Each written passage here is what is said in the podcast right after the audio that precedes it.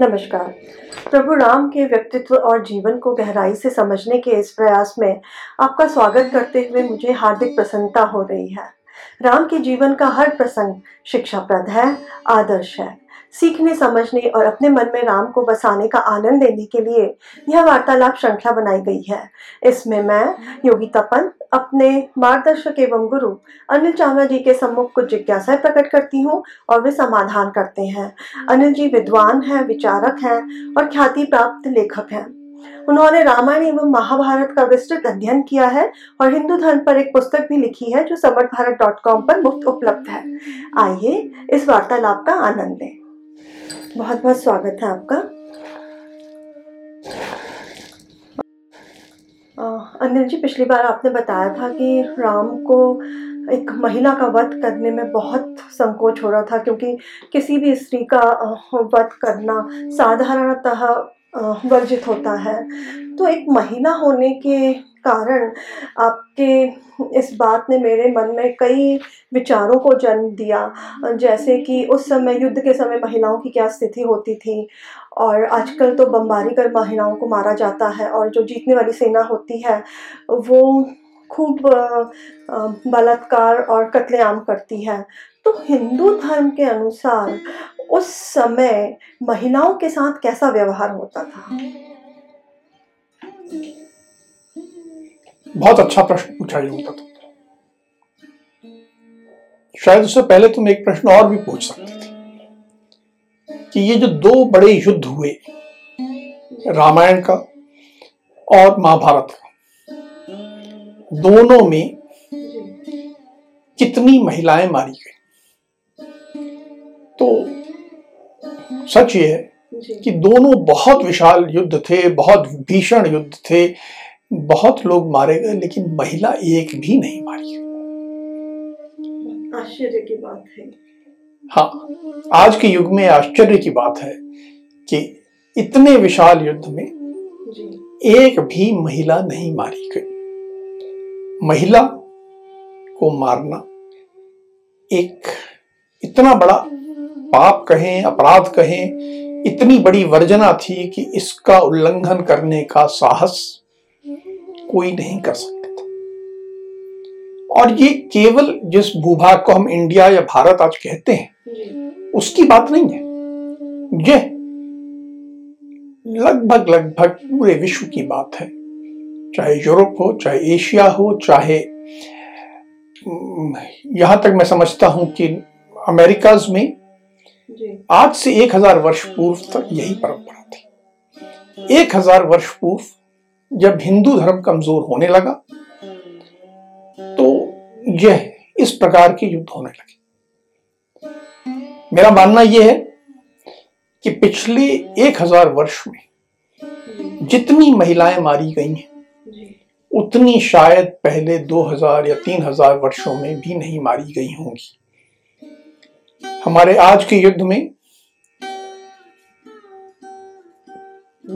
साधारण आबादी पर बम गिराना साधारण बात मानी जाती है। कहा जाता है कि इतने सिविलियंस मारे गए। सिविलियंस में स्त्री पुरुष बच्चे सब होते हैं। यह पूरी तरह वर्जित। और यह बात कि स्त्रियों को नहीं मारना है उनके साथ बलात्कार नहीं करना है। हम जीत के गए हैं लेकिन जीतने के बावजूद हमें यह अधिकार नहीं है कि हम उस जीते हुए क्षेत्र की महिलाओं का गला काटें उनके साथ बलात्कार करें दुर्व्यवहार करें। नहीं बिल्कुल नहीं बिल्कुल नहीं ये बिल्कुल वर्जना थी। और ये परंपरा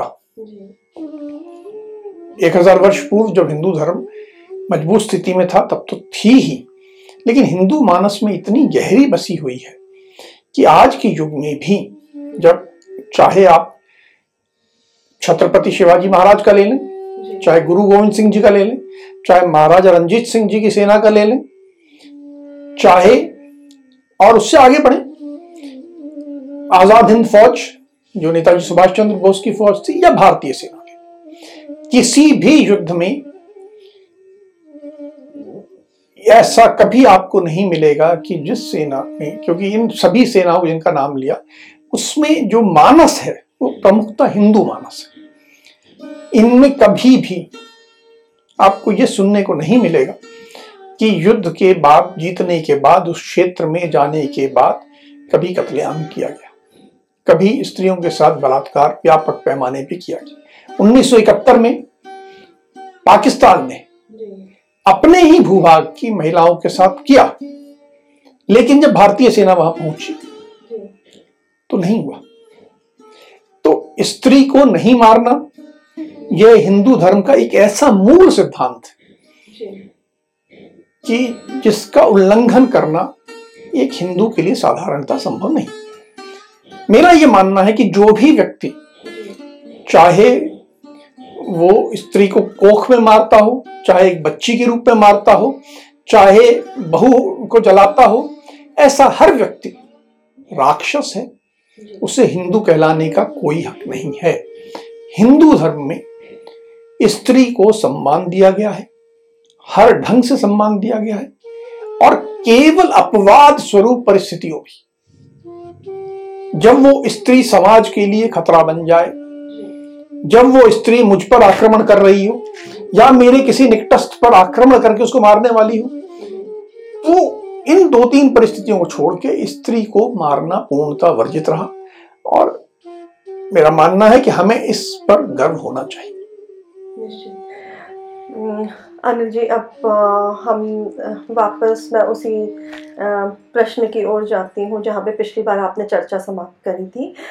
ताट का वध के पश्चात क्या हुआ? तुम्हें ध्यान होगा कि महर्षि विश्वामित्र राम और लक्ष्मण को अपने साथ लेके आए थे। उससे पहले मैंने ये भी कहा था कि गुरु वशिष्ठ का ये मत था कि ज़रूर हमारा कोई विशेष भाग्योदय होने वाला है। इसीलिए महर्षि यहाँ आए।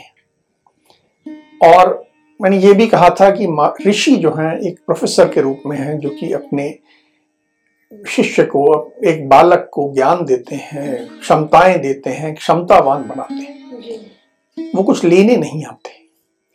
अब महर्षि भी उन्होंने एक परीक्षा की कि ये जो दो बालक हैं ये इस योग्य हैं कि नहीं। है और इस परीक्षा के कारण उन्होंने देखा कि हाँ मैंने पहले उन्होंने जब वो चल लिए इतना लंबा तो उन्होंने बला और अति बला विद्या दी। उसके बाद जब उन्होंने ताटका के सामने दोनों बालकों ने बहुत हिम्मत दिखाई और ताटका का वध किया तो महर्षि प्रसन्न हुए सब देवता प्रसन्न हुए और अब समय था कि इन बालकों को वो देने का जिसके लिए उन्हें लेके आया गया था। वो देने का मतलब ये कि अब महर्षि ने उन्हें बिठाया कहा कि तुमने बहुत अच्छा काम किया है। अब मैं वह तुम्हें अस्त्र दूँगा। जिन अस्त्रों से तुम युद्ध में सुर असुर गंधर्व नाग हर प्रकार के व्यक्ति को हरा पाओगी। जहाँ तक कि देवता भी तुमसे संघर्ष नहीं कर पाएँगे तुमसे युद्ध नहीं कर पाएँगे मैं तुम्हें ऐसी शक्तियाँ दूँगा। अब उसके बाद उन्होंने तरह तरह की। अस्त्र दिए जिसमें सबसे पहले दिया चक्र। साधारणता आप देखेंगे कि जब भी चित्रण होता है तो कृष्ण को हाथ में सुदर्शन चक्र लिए दिखाया जाता है। लोगों को यह ज्ञात नहीं है कि राम को भी चक्र प्राप्त था। महर्षि विश्वामित्र ने उन्हें पाँच प्रकार के चक्र दिए। दंड चक्र धर्म चक्र विश्व का चक्र इंद्र का चक्र सब प्रकार के चक्र दिए, सब प्रकार के पाश दिए, विभिन्न प्रकार के अस्त्र दिए, आग्नेय अस्त्र, वायु वायु अस्त्र, ब्रह्मास्त्र। मोटे तौर से अगर हम समझें तो उस समय की टेक्नोलॉजी के हिसाब से, जो सबसे परिष्कृत, सबसे उच्च टेक्नोलॉजी आर्मामेंट्स में एम्यूनिशन में वेपन्स में अवेलेबल थी उपलब्ध थी।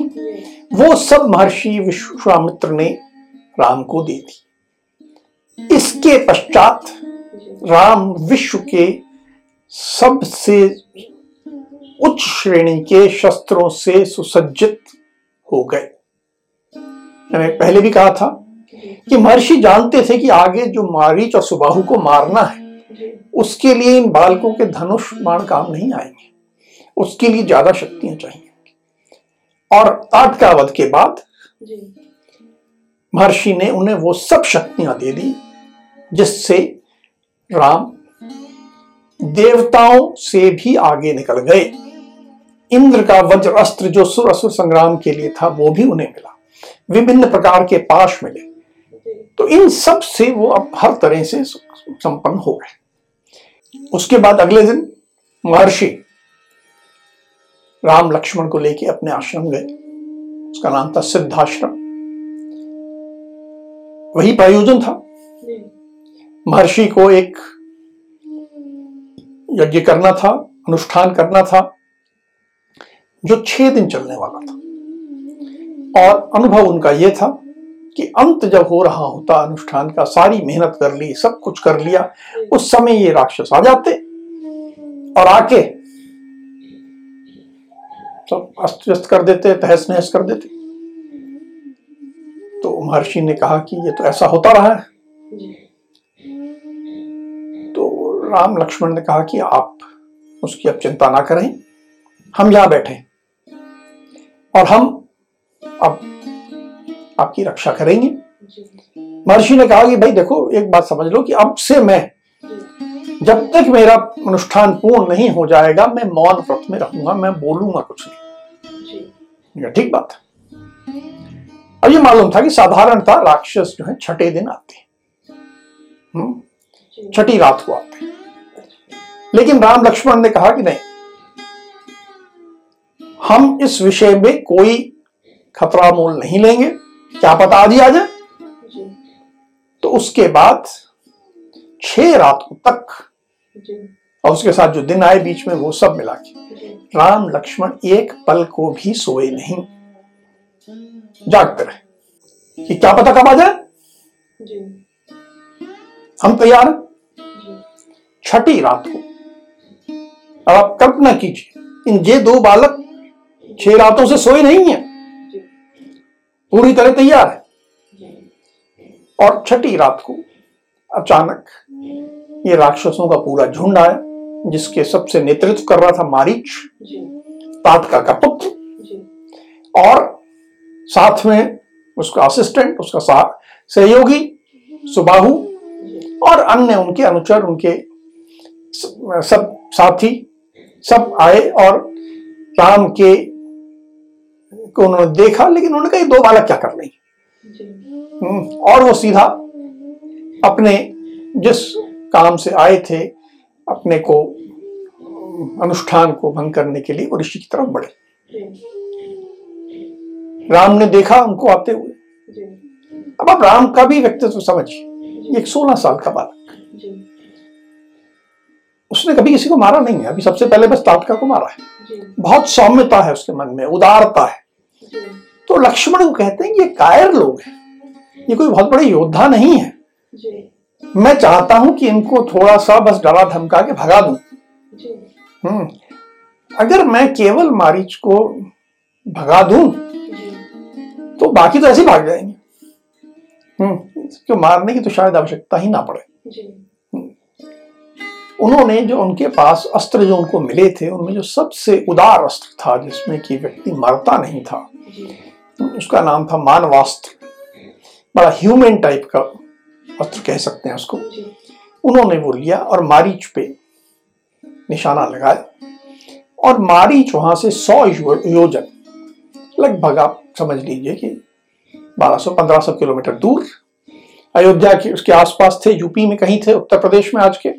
वहाँ से चले तो लगभग समझ लीजिए बंबई के पास सागर के में मारीच जो है सागर में जाके गिरा, इतना दूर गिरा। लेकिन मरा नहीं। राम को आशा थी कि जब मारीच दूर चला गया, नेता चला गया तो ये बाकी राक्षस जो है, डर के भाग जाएँगे। कि मेरा हमारे नेता के साथ ऐसा हुआ तो हमें तो भाग जाना चाहिए। पर वो नहीं, भागे। वो युद्ध में डटे रहे। तब राम को ध्यान आया कि नहीं, ये नहीं चलेगा। अब उन्होंने उससे ज़्यादा शक्तिशाली अस्त्र लिए आग्नेय अस्त्र वायु अस्त्र लिए, और उन्होंने सारे राक्षसों का वध किया। उसके बाद महर्षि विश्वामित्र का अनुष्ठान पूर्ण हुआ। अनुष्ठान पूर्ण होकर जब वो उठे, उन्होंने देखा कि राम ने सारी विघ्न बाधाएँ दूर कर दी और उनका अनुष्ठान पूर्ण हो गया। तो बहुत प्रसन्न। राम को सफलता मिली। लेकिन राम ने इस मारीच के विषय में गलती कर दी। गलती एक ही लेकिन वास्तव में तीन गलतियाँ पहली गलती राम की थी कि उन्होंने अपने एक शत्रु को कमज़ोर आंका। कभी भी व्यक्ति को अपने शत्रु को कमज़ोर नहीं समझना चाहिए। पहली गलती। दूसरी गलती राम ने करी कि दुष्ट के प्रति उदारता दिखा दुष्ट के प्रति उदारता सौम्यता दया प्रदर्शित करना गलत है। धर्म के विरुद्ध है दुष्ट के प्रति दया दिखाना धर्म नहीं है। दुष्ट का तो वध करना ही चाहिए। तीसरी गलती राम ने करी कि उनके जो उस समय उनके गुरु बने हुए थे जो। महर्षि थे महर्षि की आज्ञा थी कि मारीच और सुबाहु का वध करना लेकिन उन्होंने मारीच का वध नहीं किया। ये तीनों गलतियाँ राम पर उस समय की सफलता के कारण किसी ने उसके ऊपर महर्षि ने उन्हें कोई सजा नहीं थी लेकिन गलतियाँ तो थी। और ये बात एक समझने की है कि जो भी कोई मनुष्य योनि में जन्म लेता है मनुष्य के रूप में जन्म लेता है उससे गलती होती है। राम इसके अपवाद नहीं थे तो राम से भी ये गलतियाँ हुई।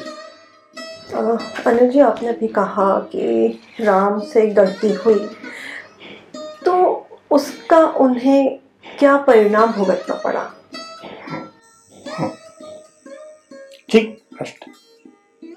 कोई भी व्यक्ति यदि कुछ गलत करता है तो उसको अंत तो गत्वा कभी न कभी उसका कोई परिणाम भुगतना होता चाहे वो राम जिसे हम प्रभु का अवतार मानते हैं वो प्रभु का अवतार ही क्यों ना गलती का परिणाम तो भुगतना पड़ता चाहे सजा ना भुगतनी पड़े।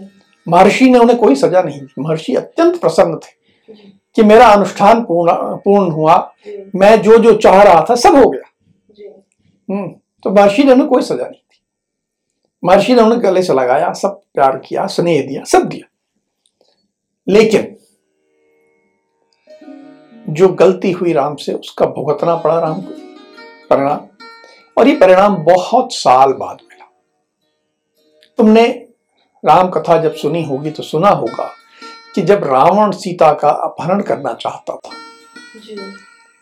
तो एक सोने का मृग वहाँ आया था। जी। वो सोने का मृग यही मारीच था। ये मारीच ही बाद में सोने का मृग बनकर सीता को छलने के लिए आया। राम उसके पीछे गए और जिस समय राम मारीच के पीछे गए थे, उसको स्वर्ण मृग का शिकार कर रहे, तभी रावण ने सीता का अपहरण किया। अर्थात लगभग तेरह, चौदह, पंद्रह वर्ष बाद अगर मारीच को अभी जिस समय विश्वामित्र के आश्रम में मारीच को, के साथ युद्ध हो रहा था, उसी समय उसका वध कर देते राम। तो ये सब बाद में शायद कथा कुछ और होती। तो कहीं ना कहीं इस गलती का परिणाम राम को ही भुगतना पड़ा जब उनकी पत्नी का अपहरण हुआ। दुष्ट व्यक्ति के साथ अगर आप दया दिखाएँगे उसे छोड़ देंगे तो कहीं ना कहीं वो दुष्ट वापस आके आपको कष्ट देगा आपको परेशान करेगा। यही राम के साथ भी हुआ। तो इसलिए जो तीन गलतियाँ राम ने की पहली कभी भी अपने शत्रु को कम मत। आको शत्रु के साथ युद्ध करते हुए पूरा मानस पूरा शक्ति से उसका प्रतिकार करो। दूसरा दुष्ट पे कभी दया मत करो। दुष्ट के साथ कोई उदारता मत दिखाओ। हम्म, उदारता दया क्षमा ये सब बातें बहुत अच्छी लेकिन दुष्टों के साथ अच्छे लोगों के साथ ये सब खूब दिखाइए लेकिन दुष्ट के साथ कभी।